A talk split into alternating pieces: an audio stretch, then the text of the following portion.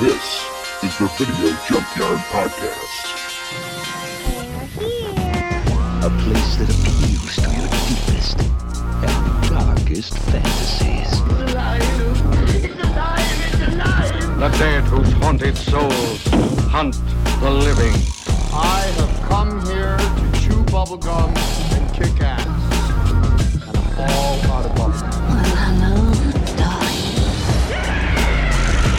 From this nightmare world emerges a fearsome half-man, half-ape with the strength of 20 demons. It's time.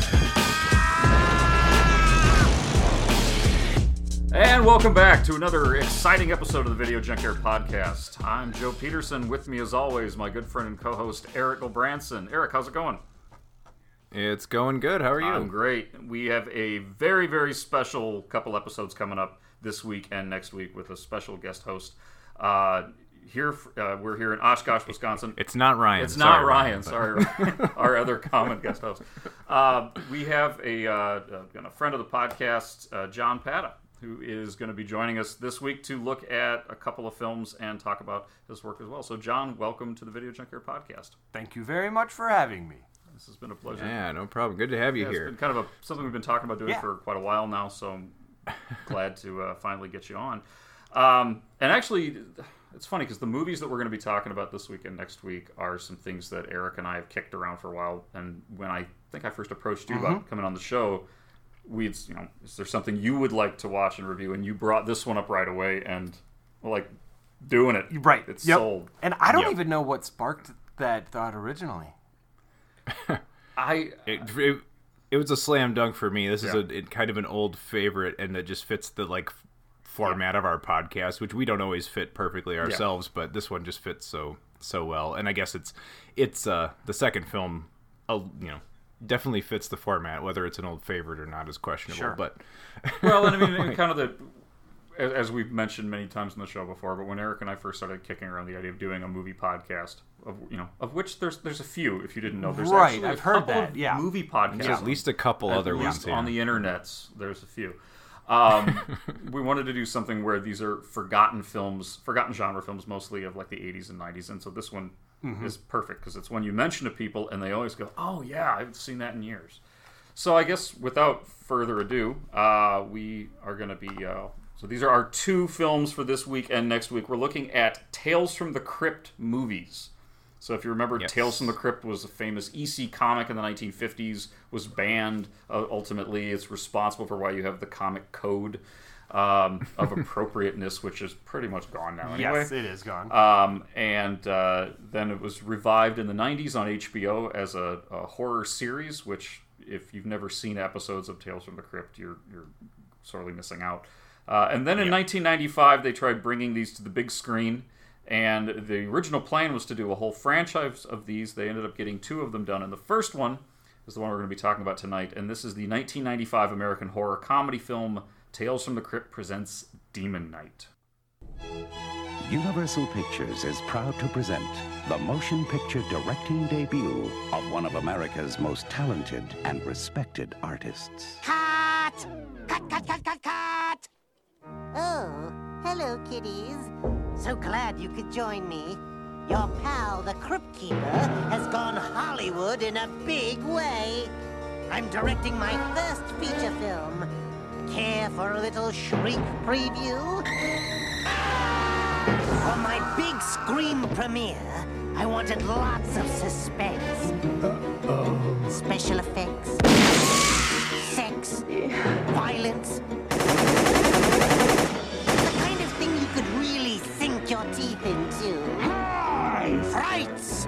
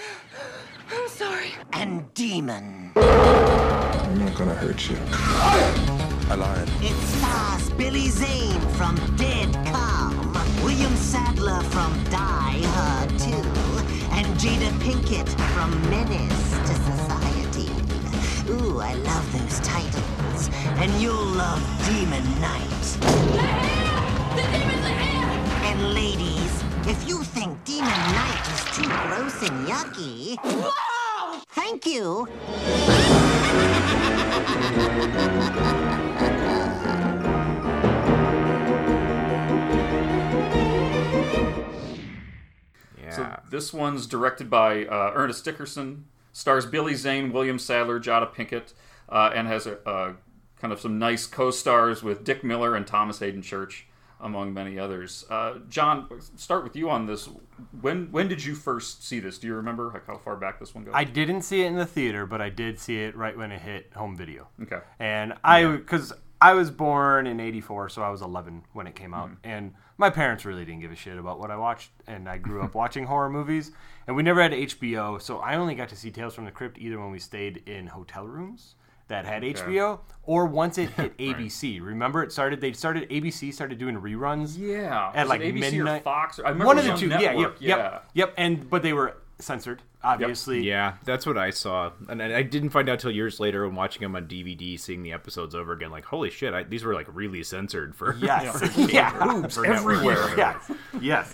So I that was what was so exciting to me about it was the fact that Tales from the Crypt was now accessible. You know, you didn't need HBO to see it, and I don't remember why the hell we didn't go to the theater, but but no, that was uh, waiting for that movie to come out on the Tuesday and went to the video store right away.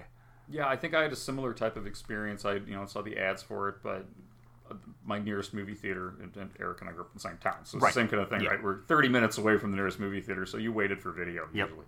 Um, convincing your parents to take you to something Yep. like this was going to be tough.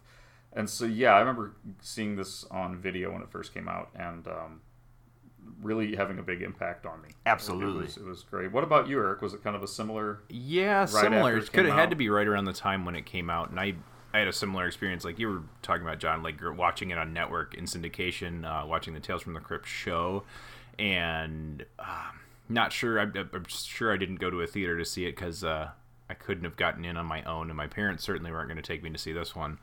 And um, yeah, I just uh, I think a f- group of friends probably rented it one night shortly after it came out in the video store. I can remember watching it. I was at, at someone else's house with friends, is what I my memory of it. And I remember being like pretty blown away by how much I liked. Like this was this is one that was really popular and with amongst like our little group Yep. of friends, and we would watch many times, you know, throughout my teenage years. So Yeah.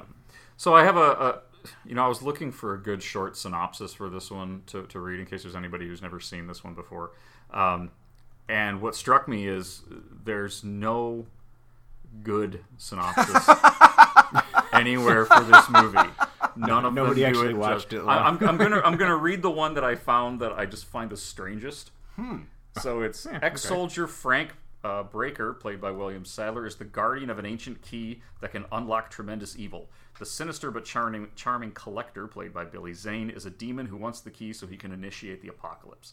On the run from wicked mercenaries for almost 90 years, Breaker finally stops in at a boarding house in New Mexico where, with the help of its quirky residents, he plans to face off against the collector and his band of ghouls, preventing them from ever seizing the key. That That- is is accurate, but not Right. It, it's I was it's gonna not say that little s- it's not that too little far synopsis off. kind of tells you more about the plot of the movie than the movie does, though, doesn't it? it, it really does. I mean, but I, I imagine like shit. This reads like a like a Don Bluth animated film. You know, if you I- read it that way. I like. They talked about mercenaries. This is mercenary, wicked. yeah, where, where did that come from? We're- we're to- somebody has access to some deleted scenes or something. I Curious. yeah, wicked mercenaries. Yeah, there's no mercenaries. Nobody in here has anybody six. Okay, this is Yeah. not a mercenary film. Wow. Um, yeah, actually, no. It's it's Billy Zane doing a tremendous job scene Oh, yeah. chewing in every single Oh, fucking fuck scene. yes. William Sadler is excellent in this as uh, as Breaker. This is one of Jada Pinkett's is- earliest roles. Yeah. yeah, I was gonna say this. Before she got this Smith, movie's really you know. got a hell of a cast. I mean, Yeah. yeah. Um, but yeah, and so I was in doing a little bit of, of background research into this. It's got an interesting history. Actually, both of these Tales from the Crypt films do. So this one was originally shopped around for a while. It was, and it's been like in the hands of some of the biggest horror directors in Hollywood. It was originally tied to Tom Holland as his follow-up Yep. to Child's Play. So it goes back at least that right, far. right. It sounded like it was in a very different shape at the time when when they Yeah, had it. it, it's gone through a lot of a lot of changes too. Uh, the uh, it was then going to be developed by Mark Carducci, who was uh, the screenwriter for Pumpkinhead, um, the the the yeah Rick Baker film, uh, Stan Winston film, excuse me. Yes. Uh, then Mary Lambert, who did Pet Sematary, was going to do it, and it was actually on her docket to do after she did Pet Sematary, the sequel, part two, which was such a disaster that nobody wanted to give her funding to do it. Yeah, Charles Charles Band had it for a while. Full Moon was going to make this, but it had yeah, and budget issues, I believe, right? and so then War- uh, Universal ended up getting it because they wanted to start doing these Tales from the Crypt film franchise things. Um, there were two other Landed films. on Joel Silver's desk eventually. yeah, the- yeah. Joel Silver eventually got it, and so there were two who, if if, other. if no one's familiar with, uh, or, or I'm sure you're familiar with the name Joel Silver, but um, is one of the executive producers of the Tales from the Crypt series, as well Yeah. as yeah. But and you know, so they had two other films that they were going to make. They had a film called Dead Easy, which was like a zombies in New, New Orleans, Orleans, film, right, yeah. and then Body Count, and I'm not familiar what that was Yeah. going to be about. None of them ever got past screenwriting, um, but they felt this was strong enough. It had that good balance of humor and horror, just like the Tales from the Crypt episodes. So they went ahead and pushed this to the front, even though it was supposed to be a later sequel or a later film in the in the entry. Um, so yeah, I mean, it just kind of bounced around for a while, and yeah, we mentioned that it was it, it, it went through some changes. I was also reading that the original plan was to cut back the budget and have all the demons be people. Yeah, I read that. Oh, so the the collector You've was been originally reading the Wikipedia page. yes, you? I have. the the collector was originally going to be a um, uh, uh, evil Bible salesman, and his demons were going to be like. I- It's like a pyramid scheme, I guess. They're like the other Bible salesmen. Yeah, I was gonna All say right. it sounded like it, the you know under siege by Jehovah's Witnesses essentially was. Uh, Yeah, a bunch of Yeah. Bible thumping demonic Mr. Smiths from The Matrix, and uh, then they found out that there was another film that was being developed called Demonite that was about demonic yuppies. So the Universal said, "Fuck it, just Hmm. give them the money, give us demons," and they did, and if way better. they look great. Yeah. Ab- oh, Yeah. Hell yeah. the effects. yeah, this would have been a very very different film with suit. Yeah. Anyway, sorry, John. I keep cutting. Oh no, that, that no, that's quite all right. And I also think that would have taken away from Billy Zane if there were other Yeah. humans as the evil characters. Oh, the way Mm-hmm. he interacts with these demons and he's kissing them on the head. Oh my god, It's it's beautiful. it's, it's so incredible. he I would say this movie and this movie alone is the reason why I'm such a big fan of Billy Zane's. Like I try to think about other stuff and there's a few other uh, movies I can think of that I like him in, but this I mean this is really it. This is for me his his you know this His is his opus. performance. It yeah, is. exactly. This is I feel like after this movie, when I heard Billy Zane was going to be in something, I was like, "Well, I got to see it now." Right. And you know, he never gets to play this character, and that's again, how you or end up seeing anything with- Titanic. You know, right? I've never seen Titanic. I've never seen it. So You're not missing. I've actually I am now that I know Billy Zane's in it, I got to see it. He's the villain. in he is. He's Oh, actually really? a pretty good villain too. I mean, he's not, you know, kissing demons and making fun of red. Yeah, I mean, it's not really comparable to this, but yeah, he's he's fine in it. What I've seen, I've actually never seen it start to finish. By the way, so you're like the second person besides myself that I've talked to that hasn't really seen Titanic. So Well, I mean, it, this Demon Knight has some really. He's got some of the best lines in it, and I, f- I find that even you know around the house, this is one of those films that will pop up. A line from this will pop Yes. up regularly. Um, you know, I, I can't see somebody wearing a cowboy hat, which I occasionally have to wear them too when I'm out in the field. But I can't see somebody wearing a cowboy hat without thinking, "Fuck this cowboy shit." yeah. the little pissy hiss fitty you know that part is excellent the I, I think it's kind of cool too that when you you look at um so ernest dickerson who directed this he's known for doing a lot of stuff in collaboration with spike lee so juice and uh, bulletproof and bones Well, he was his cinematographer. yeah. Yep. Right. Yep. So Yep. and so by having one of the things that really stands out in this film too is a uh, unsuspecting uh, African American heroine in it with, Yep. with Jada Pinkett, and that's you know not something you see a lot of, and it's done in a really cool way where it's not Which it's not the main theme of the a movie. A little It's crazy just that we're talking about a movie made in 1995, and, and it, but still, it, I very much remember even thinking that at the time that it was something you didn't see all Mm-hmm. the time, and it was it was kind of refreshing even in 1995. And then you think of it now, it's like wow. I mean, we were this is this is the world we were growing up in, right? Right. So it's Yeah. Well, and I think also the sense that, um, because gosh, what? Uh, oh yeah, Geraldine. That's that's Yeah. her name. Is that your typical final girl? You know, and which I think we can call Geraldine a final girl. Yeah. In this, you know, Yeah. but Yeah, your typical sure. final girl usually starts out as the sweet and the innocent.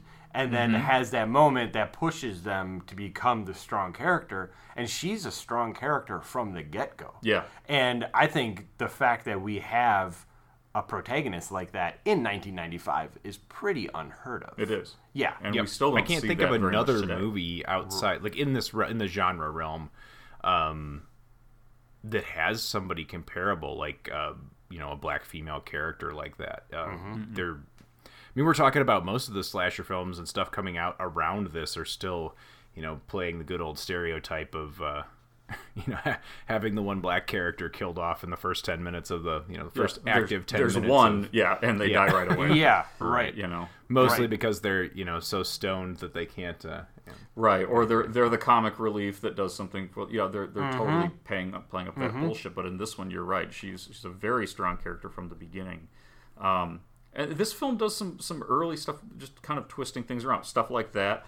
Um, you know, the movie opens up with um, the the roles that you're suspecting for Breaker and the Collector are very different. Mm-hmm. I mean, yeah. you know, it, it's it's probably a good 15 minutes into it before it really starts to turn.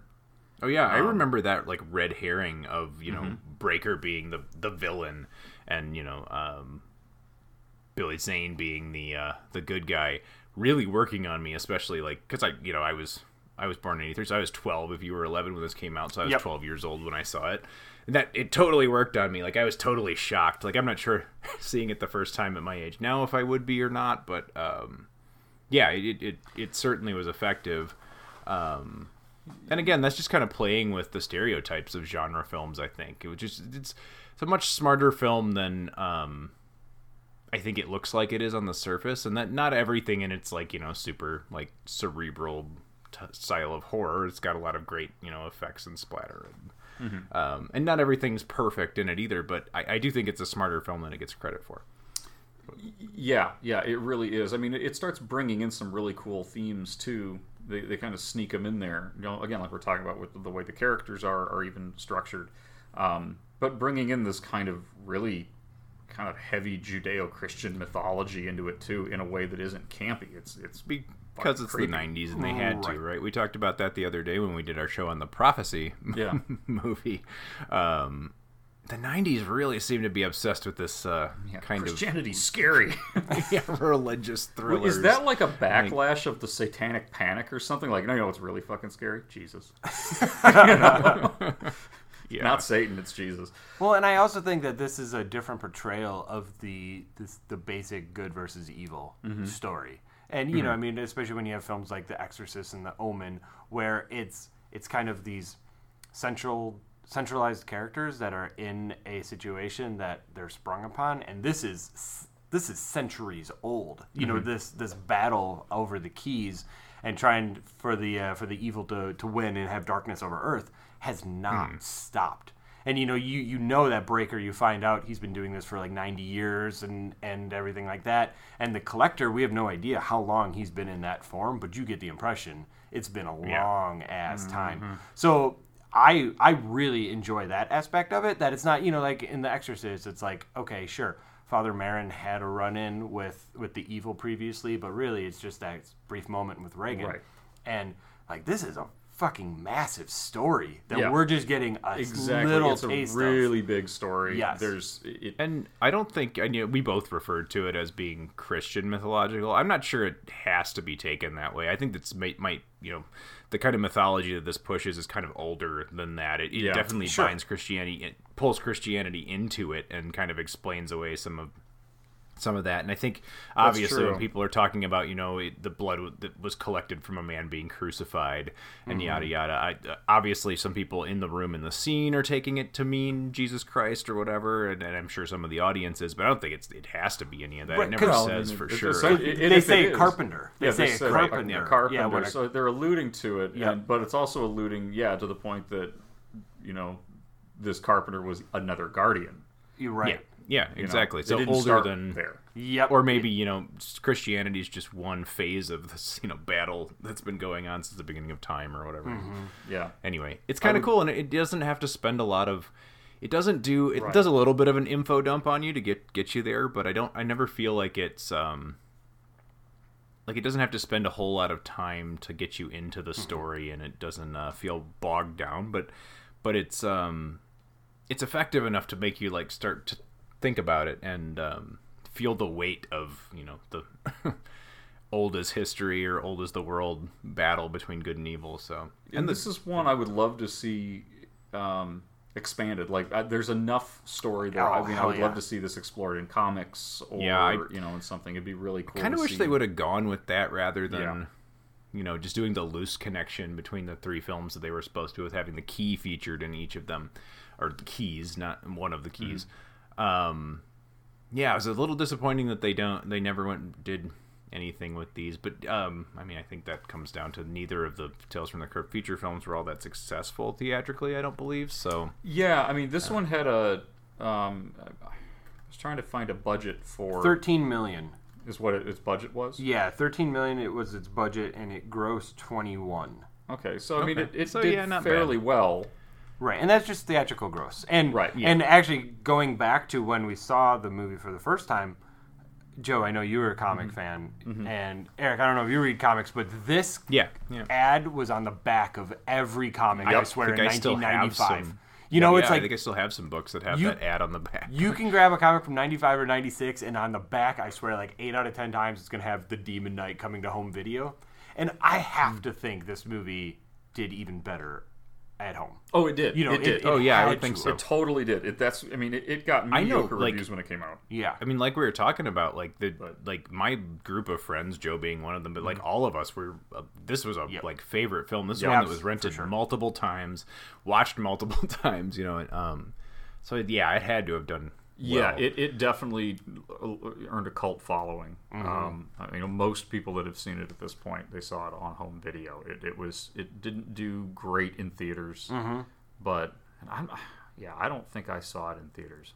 Maybe I did, Mm-hmm. but I doubt it. yeah, I know that I didn't, but But yeah, and so I Um, mean, and it did fairly well. I mean, Right. It, it, it made and its opening weekend it brought in 10 million so it almost made its budget back on its opening weekend right. and Yeah. you know Well, and and granted you know now horror movies they make their budgets back in opening weekend and stuff like that but the 90s were a rough time for horror Yeah. you know and it's not I- i don't think because this is before scream scream came Yep. out in december of that year and Yeah. so Ah. so scream really brought horror back to the mainstream Yep. and I feel like for this to do 21 million bucks on a 13 million dollar budget before Scream is pretty damn good. It is. I mean, It I'm is. not I'm not the big suits at Universal Considering cutting the time, though, but you're right. Well, Considering the yeah, time. I mean, and I think that might be like the key to what it is that got them to.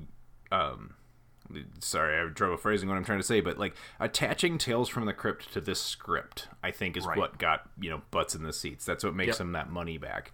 Um, and then you know putting you know Crypt Keeper tags at the beginning and the end, and um, so it just looks like a big long episode of the show. W- works just fine when it comes to selling the film Yeah.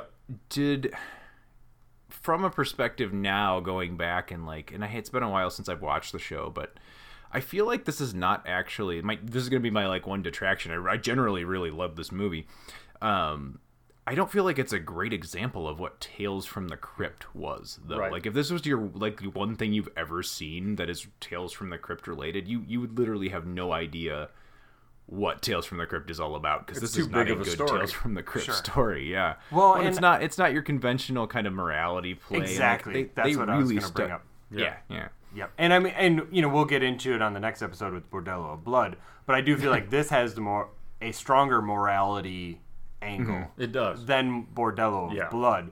So I I do think like that alone, if you compare the two, this does feel like more of a Tales from the Crypt episode, but still, Yeah, it's, it's- not yeah. it's not a representation It- of what that show was. Yeah, but Right, I, I can it was- see why they, they tacked it on there. And again, this doesn't detract from the film, but can you imagine trying to market this film Without in it, '95 without tying Tales from the Crypt? Right.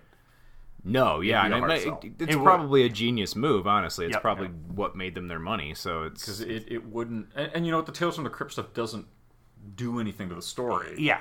It, no, it's just it doesn't. There. I will I will admit on this watch, I didn't even watch the the, the back end of the Tales from the Crypt with the Crypt Keeper. You know when he has Yeah. the premiere. You know, Yeah, it's like the, the opening and, with yeah. John Lar- uh, John Larroquette. You know, Yeah. yeah, sure, Yeah. fine. Like that, it feels like Tales from the Crypt and stuff, and it just does transition into this. But to me, I don't need the Crypt Keeper at all, and this movie still No. fucking rules. Yeah. You could yeah. literally just chop that off of both ends and start it with. And I don't think any. If you showed that to somebody, I don't think they would notice. Like, oh wait, wasn't this supposed to be a Tales from the Crypt movie? Like, no, there would No. be no. You know, um, this, is, this is like And so many of the other horror films that we've talked about or plan on talking about that. You know, as we were discussing Yep. before we were recording that, this you know it's a maintain rights thing. Like, well, how many Hellraiser sequels do you need? Mm-hmm. Um, and it's just to maintain rights. And it's like we've got a story. Well, can you throw a Cenobite in it? Now it's a Hellraiser film. Mm-hmm. And so like, oh, you throw the Crypt Keeper at the beginning of this one, and now it's a Tales from the Crypt movie. But it's it's not. But I I totally agree. I can see why they would have done that because this would be, especially before Scream, Mm-hmm. this would be a really hard movie to to market because it's. Yeah. I think what makes it as close to a Tales from the Crypt type story is the balance of horror and humor Absolutely. because Yeah. it does have some It does. legitimately funny lines. Oh Um, yeah, this movie's got a lot of really great humor. It's it's very funny as as much as it is, you know, um, frightening, suspenseful, you know, all of those things. Which it, it does all of those in, in bits. But yeah, it's it's got a lot more in common with its uh, you know sister film or whatever with Bordello of Blood than it does with Tales from the Crypt in that respect, and that's that it's it's an you know generally an exploitation film, so it's gory, it's funny, it's um, over the top, but this one's got a little more going on, and we'll get to that with Bordello of Blood. But um, but I do see, I, I agree with you, John, that it does fit a little more than Bordello Right. does with the Tales from the Crypt uh, And- brand, but or whatever, whatever you want to call it. going back to the idea of selling it in 95 without that something that i do really love about the time period when tales from the crypt was coming out is when you look at who's behind that show and these films as producers you know robert zemeckis. You know the year before this forrest gump came out. Yeah. he goes from making forrest gump to making Tales from the Crypt. Tales from the Crypt, and then Yeah. Walter Hill, and, you know Joel Silver, like you said. I mean, I think you'd It's almost like a laundry list of every big name in Hollywood at that time in 1995. Yeah. and I just love the fact that these are really not. I mean, Joel Silver, yes, he's a genre person, and Walter Mm-hmm. Hill, yeah, sure, you know, he's got some genre titles, but Robert Zemeckis, you know, Yeah. him and Bob Gale to be behind this, and like, yeah, we did Back to the Future, Yeah. we did all the Back to the Future movies, and Forrest Gump. Yeah. And Here's then- Tales Didn't the Zemeckis direct the uh, pilot of Tales from the Crypt, the Killer Santa episode? Yeah. Yep, Yeah, and and oh no, or was that Richard Donner? Or maybe, yeah, okay, yeah, you're 'Cause- right. 'cause Oh, Richard yeah. Donner's on another producer. name That's from right. that. Right. Yeah. That's right. He is. yeah, you're and right. so it, it is kind of interesting to think that like even having their names on this might not have been enough to to sell this movie. yeah. But I suppose if, Well, you- it's if not like the- it's not like you could really family to open go the see trailer with from the creator Yeah. of Forrest Gump. Yeah, no, I, I would love to see that from the guys that brought you Forrest Gump. Yeah. Superman. Back to the Future too. yeah, that that'd be that'd be a fucked up that, Christmas. it's kind of an interesting situation for all of those guys with their huge filmographies to like have to sit there and and figure out a different way to sell a film like Right. like look at this list of stuff i've done but i can't really tie that to this like I, this is has to stand all on its own which is which is kind of cool but Yep. But you know, Um, and, and, and there was the the series on Showtime, Erik, that I know you and I watched a lot. John, I'm sure you saw a lot of episodes. Masters of Horror. Yes. Right. Yep. And looking at how that show got started, it was you know these directors got together for dinner every Yep. now and then and decided to start doing this. But you're you're talking about these you know horror directors that went on to do a lot of other projects, but they came back to this thing that they all started on. Mm-hmm. Um, what's weird about this is that you've got you know Gale and Zemeckis that didn't start out as horror filmmakers, but they were writing some horror stories when they were mm-hmm. younger, mm-hmm. and so they still kind of came back around to it. Mm-hmm. I think all of um, these people kind of found that that mutual love of all the old EC comic books they grew up reading. absolutely. You know, it was that that age of people. I mean, they all that was their youth. You know, the way we're talking about Demon Knight, they were all that age when, you know, the EC Comics ban and all that stuff was happening. So it just made you want to get them That's more. And and I do like that now they you know they do the reprints of a lot of the old Tales from the Crypt, Vault of Horror, and all that. And those are some of those, and you can see how you know those stories are kind of usually rip-offs of old stories anyway. Mm-hmm. You know, they're- how many different ways can you redo Portrait of Dorian Gray or Exactly. the Monkey's Paw? Right. Monkey's all that. Paw, yeah. But Yeah. you know, this is a lizard's paw or something. it's always changing, but but yeah, and so so yeah, looking at how these these directors are kind of choosing these projects and how they're they're coming around full scale in their their careers is is really interesting. And then a movie like this, which is kind of a hidden gem. Right, and I know that phrase is kicked out a lot Right. over movies that people like that nobody talks about, but it really is Yeah. because um, I have I've never met anybody who's seen this and hated it. And yeah, I which just- is weird. Go- Go. Sorry. Oh no.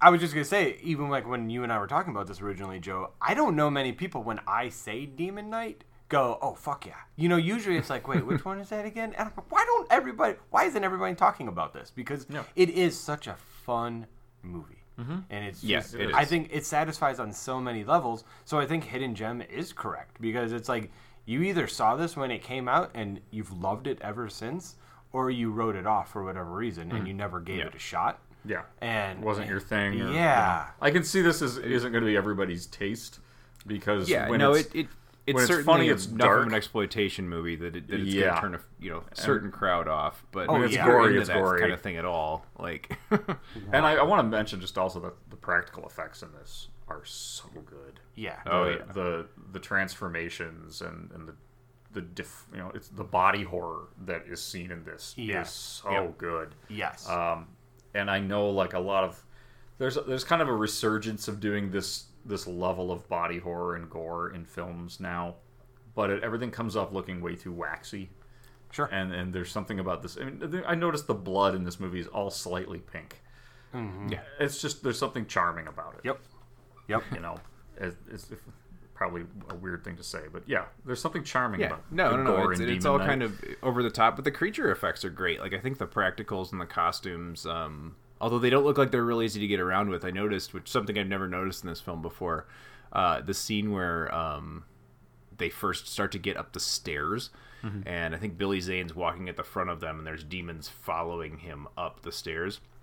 It looks like what the the leg pieces of those costumes are essentially built out of tights and like um, stiletto heels, essentially. Like uh, so, big big tall high heels, not stiletto. I don't I don't know my high heels, but um, um, yeah. th- So and this last demon trying to get up the stairs is having a hell of a time trying to get up these like metal stairs. If you ever watch it again, check it out in that scene because she trips a couple of different times. I, I, am assuming it's a she. I don't know why I'm assuming I'll, that. I'll, but- I'll have to check that out. I missed that. I mean, to be fair, you know, there's humans that struggle getting upstairs. That's so may- true. maybe Yeah, not. maybe true, every true. demon. It's is, just the uh, clumsy you know, one. They, they, they haven't been. They haven't been working out properly. It was the last demon to come out of the ground from when he cut himself in the blood and everything. It's a little janky. you know?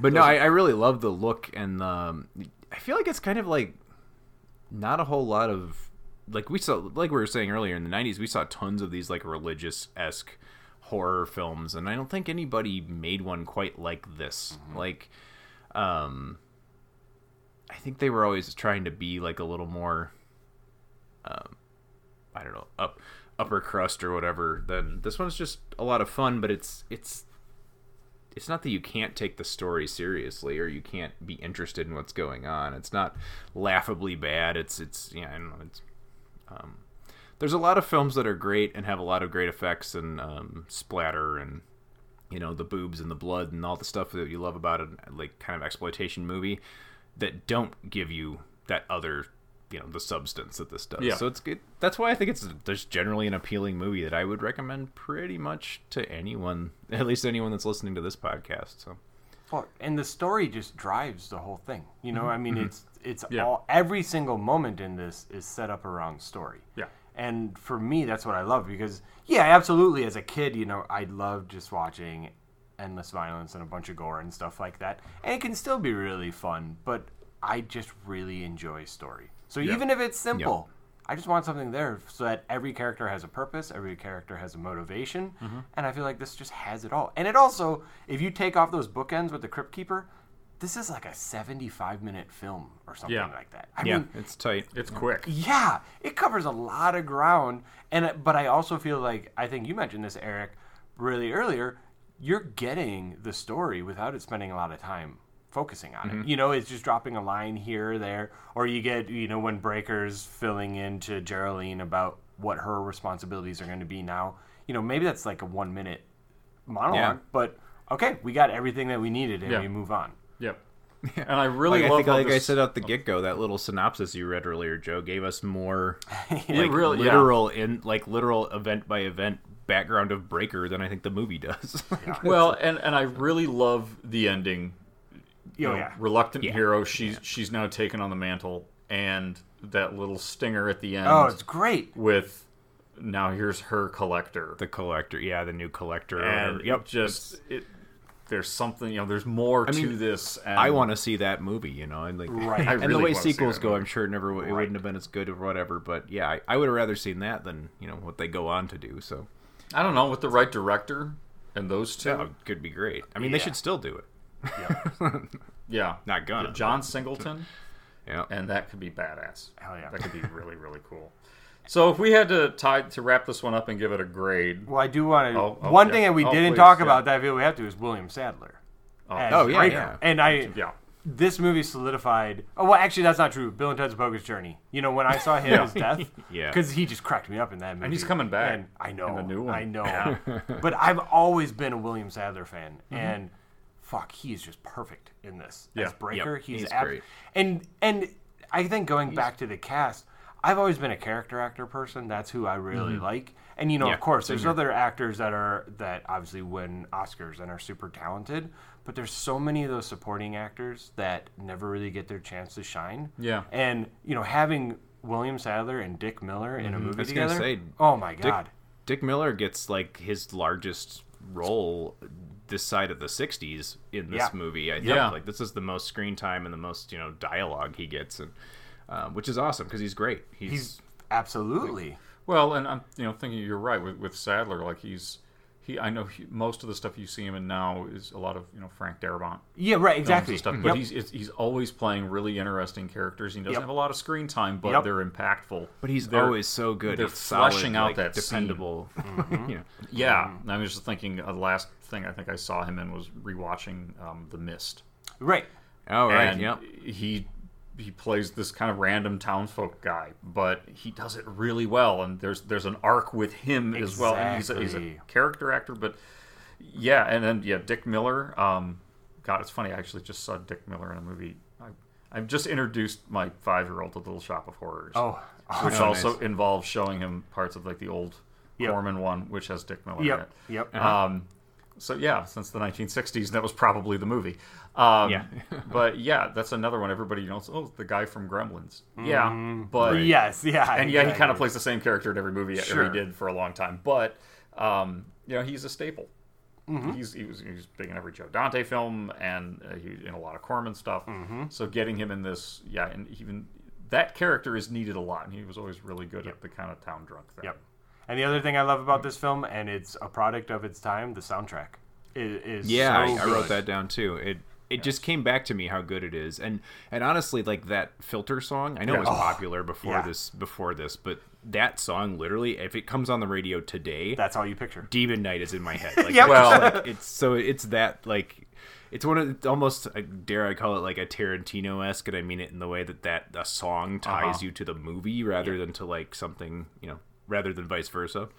Yep. Um, this is one of those for sure. for I, I have I have had the joyful experience of driving down a desert road in the middle of the night and that song came on the radio. and I'm like, no fucking way. This is awesome. You press the gas down a little bit more. You just yeah. take off. Well, and the, there's the song when when Geraldine has her vision eh, where uh, she's in the room and you, and you know the collector's trying to seduce her and everything, Yeah. and it's a Gravediggaz song, one eight hundred Suicide. Yep. That was my introduction to horrorcore, Gravediggaz. and you know, and I was just Oh, like, yeah. oh my god, this is a thing. My eleven year old self, because I bought the soundtrack Mm-hmm. and Uh-huh. found the Gravediggaz, and I was like, rap that's all about horror. This is awesome. Yeah. you know, I mean it's, but I I love that That's about not ICP. yeah yeah right right Yeah. right they had to ruin it. but you know, I think that that is something that in the the digital world, which you know, I know like we sound like old men if we talk about that, but soundtracks were so important, Yeah. and mm-hmm. and I think Yep. they they were not only just to the movie, but I think to like my livelihood. You know, I found so many bands simply because of soundtracks. Oh, And- Oh, same here. I think that's how I, you know, a lot of the band, early bands that I discovered or got interested in was through movies or through soundtracks. Exactly, and sure. and I think films at that time, especially because you know, obviously the music industry was booming at in the '90s and stuff, but there was so much emphasis on music in films. Yeah. and mm-hmm. soundtracks was always another way that they were going to make money. So they pushed those things so hard, but there are so many good soundtracks from that and time. and I, I, I kids today talk speaking of something like that kids, kids today don't understand the soul crushing pain of loving a film soundtrack and discovering that new band and then tracking down the album that that Yes. song is on and finding that there's no other good track on it. Yeah, or or um, I thought you were going to go and seeing a movie, loving a song in it, and buying the soundtrack, and that song is not on the soundtrack. oh that happened Oh, too that used to happen or it's the some time. stupid remix yeah. it's like i remember Right. buying the soundtrack to the movie spawn and, Oh, yeah. god was it terrible That's when that was like the crossover soundtrack, right? Where you had like Yeah, Marilyn yeah, it Manson was all doing songs techno, with yep. uh, They Aphex would- they- Twins or Yep. whatever. Yeah, yeah, Yeah. Yeah, there was a uh, like a techno remix of "For Whom the Bell Tolls." I'm just like, what the fuck? Oh yeah, that was that was bad. There was a couple of good songs on the Spawn soundtrack, but yeah, in general, uh, I, I hear what you're saying. But I did wear out my uh, my soundtrack to the, the tape, the cassette tape of the Wayne's World soundtrack. I wore that. thing. Oh yeah, who did? And not just listen to Bohemian Rhapsody over and over again. Sure. There's all of them. There's some great stuff on there. There was Hendrix and yeah, I, I agree. Soundtrack, the Wayne's World are fun. soundtrack is what convinced me initially. Like, and this was later than, but I remembered it from being a kid. Was actually what convinced me that like post Ozzy Black Sabbath was, was worth checking out because I really loved the song Time Machine, which is on that. So, Oh yeah. Hmm. but anyway, Well, they introduced me to Alice Cooper. And sure. yeah, that yeah, that too. so that it could it could happen. But so okay, I guess we got to wrap doing this one up. Doing great. Um, if we had to give this one a grade, and we'll start with you, John, like a A to an F, and if you feel like doing plus or minus, Ooh. that's fine too. How would you, how would you put Well, Demon Knight? I I think my my grade is going to be wrapped up in the fact that this is a movie that I've loved since Mm-hmm. 1995, and I've seen it multiple times since then, and it still delivers for me. And I will go as far as say it's one of my favorite 90s horror movies. So I'm probably. Am I saying that this is a perfect movie? No. Does it have flaws? Absolutely. It's a A minus for me. Mm-hmm. I I'm a huge fan of this movie. Nice, Erik. What about you? I'm almost right there with you. I was gonna say a B plus. Like I, I feel like that's. I mean, and I'm tying a lot of nostalgia and Yep, like lifelong fandom into it as well. Uh, but I think I honestly think you you you show it to somebody now, even chop the chop the ends off so they don't like try to you know tie it to the Tales from the Crypt thing. It works, and it's it's gonna be an entertaining movie. I don't think there's anything that's super dated about it. Um, yeah, I think it's solid. I I would I'm not sure what critics at the time were thinking. I mean, I know horror movies aren't always, you know, the critical um, favorites, but this is this is better than it got credit for, and yeah, I'm I'm B plus for sure. Nice.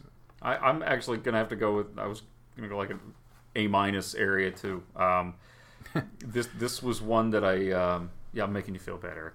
Um, Yeah, but well, no, no, I I think um, kind of the same thing. This was something I, I watched, and I think I probably I should have just bought a copy of it when it when I was younger and it came out because I rented it so often. I might as well have. right. Um, but yeah, again, good soundtrack, good acting, great story. It was a bigger story than the film the film had, had room for. Um, and yeah, it's really kind of a shame that it wasn't able to be continued in some medium or another. Like I don't know, like is is there maybe there is there Demon Knight fan fiction? I don't know. Yeah, that's a good question. But I'm you know a little worried about. I don't know if I want to go down that rabbit hole. I was gonna say there could be if you want to start writing. Yeah, right. I, I'm, I'm not suggesting that either, but, but I, I, yeah, this one's definitely um, an awesome one. I do also want to take a little bit of time, John, and, and talk about some of your projects as well. Um, so obviously, you know, you, you grew up watching a lot of horror, Yes. and now you're in a position where you're writing and directing and editing and pr- producing horror films. And uh, so, what what are some films that really kind of solidified for you that this is something you wanted to get into?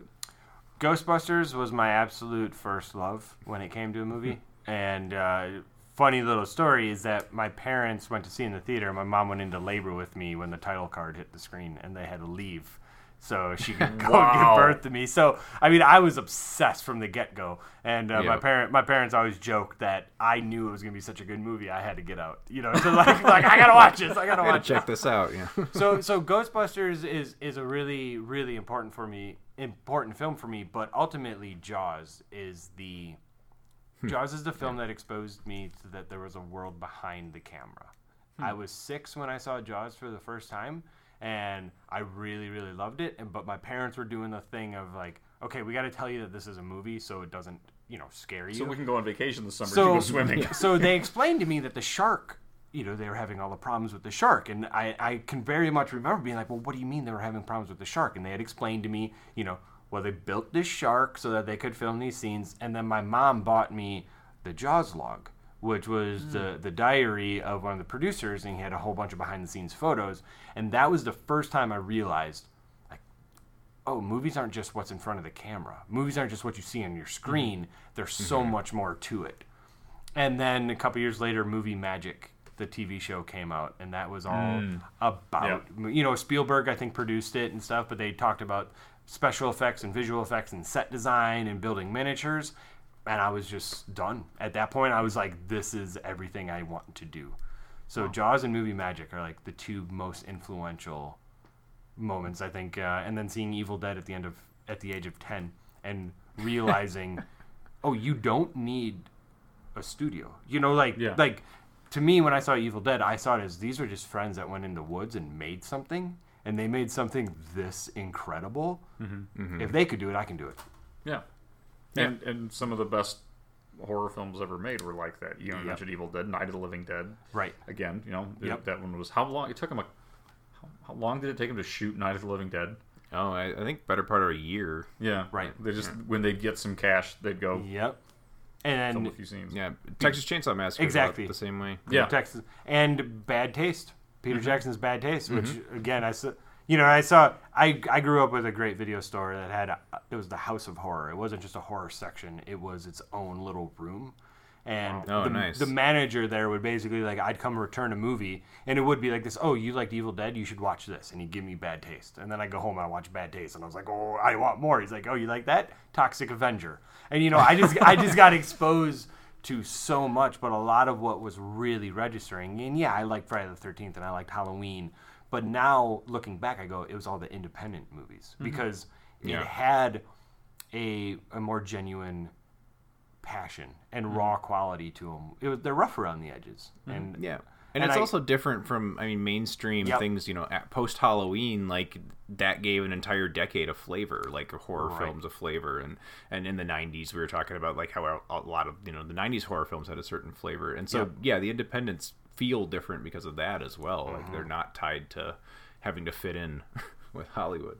Well, and look at then you know the late '90s, early 2000s with with horror. You know, like after Scream became a big hit, Yep. you had the I Know What You Did Last Summer films, disturbing behavior, disturbing behavior, urban legend, urban Yep. legend, uh, Final Destination, all the Scream sequels, and they all had the same kind of, mm-hmm. which was a bit of a rehash of Oh, the yeah, and but I have a way. fondness for those too, you know, mm-hmm. and I and I'm, I liked all of it when I was a mm-hmm. kid. I liked it Yeah. all, but yeah, there was something about those independent films that I didn't realize they were independent at the time. You know, I was just like, oh, these these are the movies that go places that these other ones aren't. Right. Right. Yeah, I remember. I remember watching a lot of the the full moon movies because they always Sure. had that making a featurette. Oh, right. After the credits. Yeah. You know, they'd have the thing at the beginning, like stick around after the film for the making of, and just for Puppet Master, especially like seeing footage of the the workshop where they were making Mm-hmm. all of the maquettes and all of the puppets and stuff for the film. Which then you go and watch the film and you can clearly see somebody's hand and you know but they were making these things and Mm-hmm. there's something that's that's really lost I feel like with, uh, and we've talked about this on the show before, but there's something that's lost in, in modern day genre films with all the computer animation. Yep. Oh yeah, that's one of our good old man bitching points for. Yep. Well, but you can. well, and uh, you and I were talking about this, John, before we recorded, but I went and saw it, um, the second It movie last night, and it that and the the first part are nowhere as effective to me, at least, uh, compared to the miniseries from the '90s because practical effects. Right. When somebody's dressed up like a clown on the set, that's scary Yeah. as shit. You know. Yep. well, and and that show, Movie Magic, that's what made me fall in love with movies. Mm-hmm. Is creating the and building this world, and digital takes that away from me. Like I'm not saying that there's not a craft to the the digital effects Mm-hmm. because there absolutely is, but I love the idea that somebody built this set or built this creature or did these effects that everybody is seeing and reacting to that's what makes me so excited about movies. I just when something's on a green screen it takes that joy away from me. And and i get it. It's you know there's some things you can't do but nothing beats practical to me. Well, Yeah, um, I agree. I, I, I do want to mention too, shifting gears a little bit. You know, when we were talking about um, Demon Knight, you had mentioned you know you like story, yeah big story, Yeah. and um, rewatching your your uh, 2012 film Dead Weight. yes That's that's all story, and and I know that there's been discussion among people that have seen it because it, it's. Uh, you, you may hate this description, right? It's a zombie film with no zombies. In well, it. no, no. I mean, But- we we, event- we eventually just accepted that. We were trying to use a Z word, but it's Right, a zombie film right, without yeah. zombies. Yeah, absolutely. And and it's it's um, what what really struck me watching it for the first time was how you know people give other post-apocalyptic movies, which is probably more appropriate, right? No, yeah, no, it's post-apocalyptic films, you know, credit when when you care about the characters. Because Yeah. essentially those are just movies with gore and oh yeah, there's some cool characters too. right. Um, You just gave us the characters and holy shit, it was it was great. It's it Yeah, really just was as effective. effective. Yeah. Cool. Well, thank you. Yeah, I mean that Adam, who I co-wrote and co-directed that film with, I mean that was the plan from the get-go. You know, mm-hmm. and it was kind of like mm-hmm. if you want to see zombie action and you want to see like the other post-apocalyptic worlds where you're merged into that that world, there's so many films like that, and we mm-hmm. like those movies too. But it was just like we like characters, we like people. We, Okay, seriously, it's about those internships I applied for. Good news? I got one! it's in Minneapolis.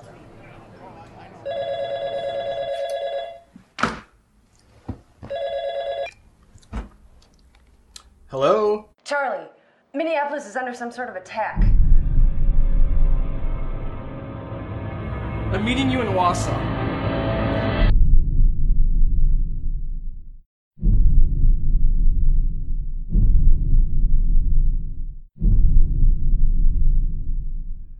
Think after a month and a half I'd stop reliving the first day. I don't think anybody ever gets used to living like this. That's the nice thing about abandoned houses. Nobody in them, nobody checks them. Well, what if there's a civilized area, a safe place where people are starting over? Did you find it yet? No. What are you looking for anyway? Cities are pretty much all overrun. I have to get to Wausau, but I can't do it alone. None of us know exactly where we are, where we're going. Where I'm going, it's the only place you're gonna want to be. Hey, you don't turn your back on me. You're not done with anything. We need each other. Survival's about decisions, making the right choices at the right times.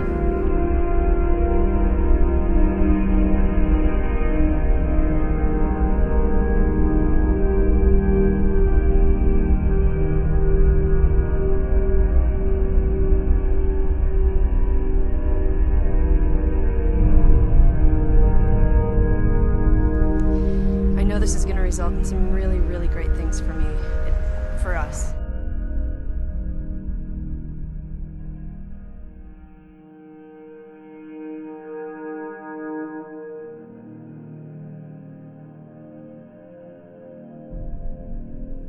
and something that I kind of always ties with all the films that I do. Nothing is more frightening to me than humans, mm. and Yeah. I I will always explore what humans are capable of, good or bad. And I mean, to me, it was just like, yeah, if that happened, if there was some virus that wiped out civilization, that'd be fucking awful. But what would happen when you take rules away and you take our Yeah. society away, Mhm. and we're just left with other humans? That's so much more frightening. To Well, me. you know, look at TV shows Yeah, and the popularity of like The Walking Dead, right? Yeah. And it took them a few seasons before that became the focus. You know, like ah, the the the cause of all of this is manageable now, but now we have to deal with each other. Yep. And it was such a revelation. Yeah. Yet, so was was that a, a, a conscious decision from the get go? Yeah. To do it that way. It was. It absolutely was. And um, and you know the funny thing, like we've seen some reviews where they were like, oh, if they if they had a budget, they would have done gore and stuff. And it's like, even if we had a budget, we still wouldn't have done it because that mm-hmm. wasn't what we wanted to focus on. Because that And- wasn't what your movie was. Yeah. Exactly. Correct. Yep. And especially once we came up with that story, and which is about a character named Charlie who's trying to reunite with his girlfriend after society crumbled due to a virus. Mm-hmm. We knew from the get go this is Charlie's story, so everything in it has to to reference and or motivate Charlie's next move. Okay. And so it was just it was just story from the get go, and uh, yeah, it's it's actually I recently had to go back to that film to grab a clip for uh, a making of for Gags the Clown that I'm doing. some of our actors from Dead Weight are also in Mhm. Gags the Clown. Yeah. And I haven't seen Dead Weight in four years, maybe five years. And I was flipping through some scenes and I hit that point where I've been so far removed that I was actually like, oh wow, this scene was kind of cool actually, you know? And like it just it just it made me really proud of what we did because we did. We Yeah. get you go to the Amazon page and it's like all one star reviews and people are saying like this is the worst zombie movie and you know the zombies aren't in it and that's partially due to our distributor which advertised it as a zombie movie but Yeah. um it you know and that and while you don't care you don't make movies for people to praise it you know it also makes you go like oh shit do we miss what we were trying to do you know Mm. if all these other people are hating it and um i don't know there i think i'm i'm removed enough that i can just be like hell yeah we did it we did something Yeah. different and Yeah, i'm cool yeah, with, and i'm No, cool with that I Well, think uh, it fits in the genre, and people that are open minded to something like that are gonna Right. are gonna enjoy it because they're gonna get what what you're gonna do. You're always gonna have those people that go on there, watch five minutes of it, go put a one star review up, and you know Absolutely. that's that's all they're. And y- yeah, you can't worry about worry about them. So it's like, Well, yeah, I I, I think I it's always- a it's you a know, I was gonna say I always attribute it to like if I'm you know the only time I'm ever gonna review something on Amazon like is if I'm really really upset. Mhm. You know, like this arrived broken and they didn't refund it. Nah, I'm gonna, Yep. you know, old man yell at cloud kind of thing. Right, right. But if I'm happy and satisfied with it, I usually don't go review it. Sure. Yeah. It's abs- only when I'm upset. absolutely. Yep. So you don't know gonna say, how I wish many human beings were the opposite of that because it would be so much more constructive and helpful for everyone. right. If, if we just like spread the positive, you know, positive shit everywhere, but no, we, we just have a tendency to bitch when we're unhappy. So okay, so some people are unhappy for whatever reason. Yeah. Right. But you know, and, and uh, maybe I'm guilty of this because I love the movie and I haven't written a review for it. So Yeah, no, maybe I, I- should no, do that no. to balance. You should go it. do that, yeah. and you know, and I, but I also, I've also, I should kinda as well.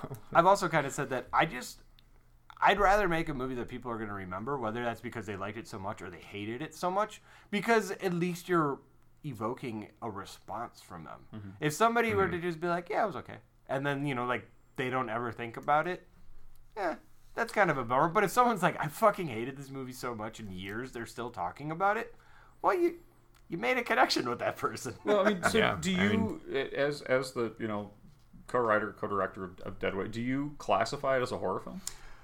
So, it, you know, Adam, who who was my film partner on that, like, we don't talk about that film anymore, really. But uh, that was a conversation that we had for so long because when we wrote it, it felt like a true horror film, and then when we were making it, there were multiple times on set we're like, I don't think that this is a horror movie, and then even in the edit we're like, I don't really know what this is. It's like a dark romantic comedy kind of, and In a way, it, so um, I think it's it's the horrors of humanity is what Yeah, I've I was gonna kind say come. It is certainly, in in my opinion, it's certainly horrific. Like I think it Yeah. fits like the the into a horror, generally into horror. Does it fit into zombie necessarily? Right. I mean that I would say yes still, but um, I think it could be argued that you know the lack of zombies makes it not fit. Some people just can't get over that Yep. like one little stumbling point. But Yep.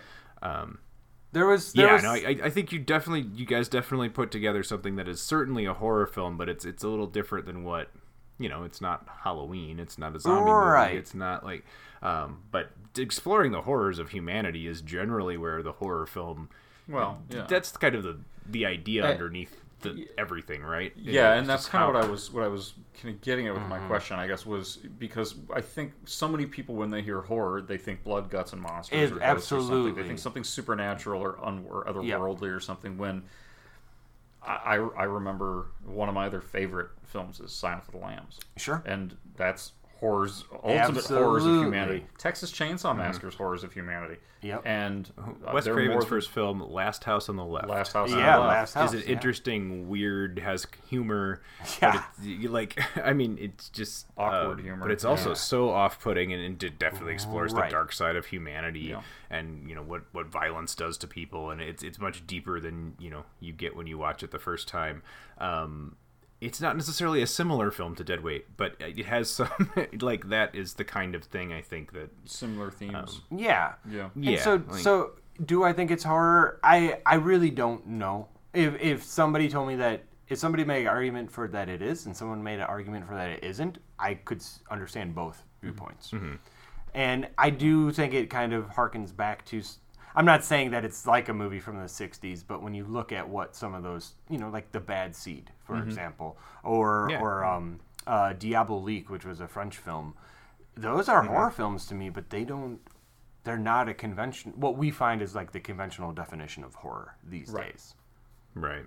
Well, and I, I, Blood and guts and monsters, like Joseph. said. Well, I- Yeah, I- yeah, when when it comes to looking at, at the impact of, uh, you know, what people are capable of doing, and and you know we're, we've been discussing you know the importance of story over visuals, right? Uh, that a good story can. If you've got both, that's great, but the story really has to be the center of it. Um, your short Mhm. film Pity Mm. is one of the most disturbing things I've seen in a long time, and it's a short, but, Yeah. and, and you don't see much. Right. You see enough to it, it's it's almost like one of those two sentence horror stories. Mhm. It paints a picture, it Mhm. sets it up, and everything after that you just know is rough. Well, and that it it's actually adapted from a four paragraph short story. Mm. And when I read that short story, my response was that my friend gave it to me and I read it and I said that is the most beautifully disturbing thing I've ever read. And it I think because it is such a snapshot, you're getting a moment in time. You do kind of paint in the before and the after, but you know, we're just seeing a person that is at absolute bottom, Mhm. and we're trapped in a car with them for five minutes. Mhm. And um, yeah, it, it's just from the get go, it just that w- it felt so so real and so personal, and that was what really really attracted me to it. Did you receive Hmm. any um, uh, feedback about that regarding uh, the content? Because there's there's you know, themes there, Yeah, right. about stalking and, and right. So, um, you know, Jr. Um, oh my gosh, why did I just draw a blank on his last name? Um, oh, that's terrible. That's te- who wrote the story? Oh my gosh, jr Hayes. Excuse me, jr Hayes. You know, I don't know what where what his motivation was and like where he was when he read the story, but when I read it, I just saw it as the as a personal internal struggle, and I wasn't setting out to glorify anything that could remotely resemble domestic violence or, mm-hmm. or mm-hmm. abuse. And and I mean there is, especially when it ends, like you get the impression that this guy's going to go kill his ex girlfriend, and mm-hmm. That was to me that was never what I was going for. And it wasn't even until we were in the edit that it occurred to me that somebody could see this and not know me and not know my intentions and be like, "Wow, this guy just like wants women to die," and you know, and is and is a misogynistic piece of shit. And uh, I think one of the the coolest moments for me is that there was a screening in Canada, and it was every month in Hamilton, Ontario. They do a they do fundraiser screenings, and it's all independent horror movies. And a fundraiser, the fundraiser for the month that Pity showed was for a domestic abuse clinic, Hmm. and the um, Aaron who organized it showed the president of it said this is the the film that I want to show to kick off the night and she was like absolutely not we can't we can't you know because this is too real this is too close and he had like a, he told me he was like a 15 20 minute conversation of like well that's why we need to show this because this movie is kind of us looking in the mirror and showing what does happen and showing signs. And um, wow. I, I was amazed because I was almost like you just went to bat you we've never met. Like you know like there's no motivation for you to do this and I have had some pretty cool conversations where people have asked me, you know, what my intent was behind it and stuff, Mhm. and because it, it can be a very triggering oh sure film, especially if you have been in that scenario, you Right. know, especially as a woman, and uh, I don't I don't take that lightly at all, you know, like Mhm, I mhm. want to have those conversations with Yeah. people because because you know I'm an advocate and I'm an ally every single day of my life, and I don't want somebody to see this and just be like.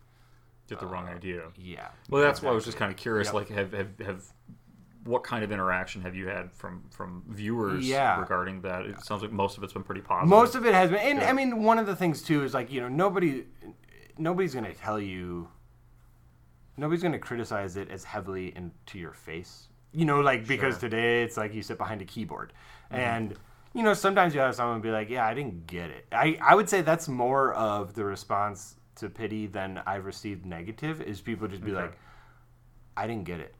Like, what was the Hmm. point of this, and wh- wh- where's the ending?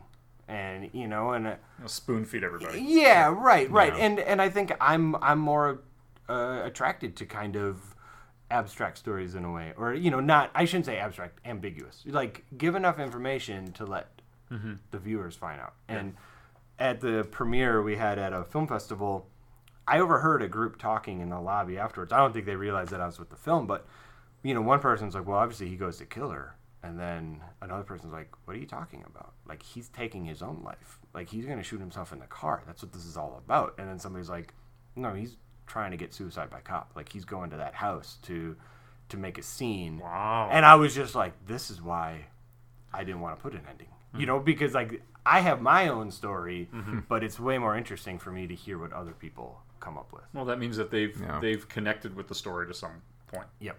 We're now they're putting their thoughts into it to finish it. Yep. That's pretty cool. Yeah. Awesome. Well, hey, um, let's uh, tie it up for this week's show. Yep. At that point, and we will. Um, John's going to join us again next week to talk about the other Tales from the Crypt feature film, Bordello of Blood, and we'll also spend some time talking about John's um, newest feature film. John and, and Adam, I, but two, I believe, right? Did Gags the Clown is the uh, Yep. new feature. Um, and before we do uh, sign off, John, where can people see uh, Dead Weight? I know you mentioned Amazon, but Dead Weight and Pity if they are looking or interested in checking those out. Yeah, Dead Weight is uh, it's up on Amazon Prime right now. So, and I think you can still rent it on iTunes and Google Play and Vudu and you know all VOD platforms. I believe physical copies still exist, but our distributor's not the best at communication, so I don't quite No. know. and Yeah. uh, Do- and do, but you have a physical copy of it? uh, uh, I have I, I have our self-released physical copies, which actually Oh, yeah, yeah. House of Heroes Comics and Games in downtown Oshkosh. Right. They still have uh, the physical copies there, but Nice. and Pity is available on Vimeo if you just go. Uh, honestly, if you just type in Pity Vimeo in Google, it's the first thing that comes up. Or my if you want to shoot us the link to that, we can Yes. throw it in the show notes Yeah. for Totally. everybody too, so they can just link straight from that. Beautiful. That's That'd be easier. great. That's way easier. That'd be great. Well, John, I want to thank you for being uh, here Thank this you. week, and we'll be continuing this next time. Um, yeah, if, if kind of just to continue what we normally do on here as well, I'd still like to know what any of our listeners think of Demon Knight. If you have a personal uh, story or connection that deals with that, we'd love to hear from it. Um, if you've seen uh, Dead Weight or Pity as well, since we've been talking about those films, feel free to uh, also get in the discussion. You can send us an email at our uh, address at videojunkyardpodcast at gmail.com. You can send us a tweet at videojunkpod, our Twitter handle, or find us on Facebook with our regular Video Junkyard Podcast page or the Video Junkyard Podcast Facebook group page. wow, that's a lot to say. That was really It's a impressive. Good job. It Good is. job. And coming up on the podcast, we are going to have a couple of special treats or tricks for Halloween. I know we're looking at some old Disney Channel Halloween specials, as well as possibly another classic um, special effects favorite from growing up, where we haven't quite decided on the lineup, but um, pay you know. Come back for the Halloween special this year. Also, we're going to be looking at Space Camp Real Genius, um, a couple of lesser known George Romero and Wes Craven films, as well as um, a special. I was going to say a return to the superhero genre, but that's not quite the best description. But I'll keep you posted on what exactly we are are doing with that right around the holidays or uh, around the Christmas time this year. So, anyway, um, thanks everybody for listening. You usually do this, Joe. I'm I usually do. backwards, So I'm going to jump on top, I guess, and say uh, thanks everyone for listening. This is Erik O'Branson. And I'm Joe Peterson. And I'm John Pata. Thanks for tuning into the Video Junkyard Podcast. Have a good evening. You have been listening to the Video Junkyard Podcast. I do wish we could chat longer, but I'm having an old friend for dinner. You just can't let them go. Go! Stay on the road. Keep clear to the moors. We want to take this opportunity to thank you for listening to the Video Junkyard Podcast and remind you to find us on social media on Facebook at facebook.com slash video junkyard podcast, on Twitter at video junk pod, and on Instagram as Video Junkyard Podcast, all one word. Want to thank you again for listening and keep digging. Who knows what treasures you'll find in the Video Junkyard.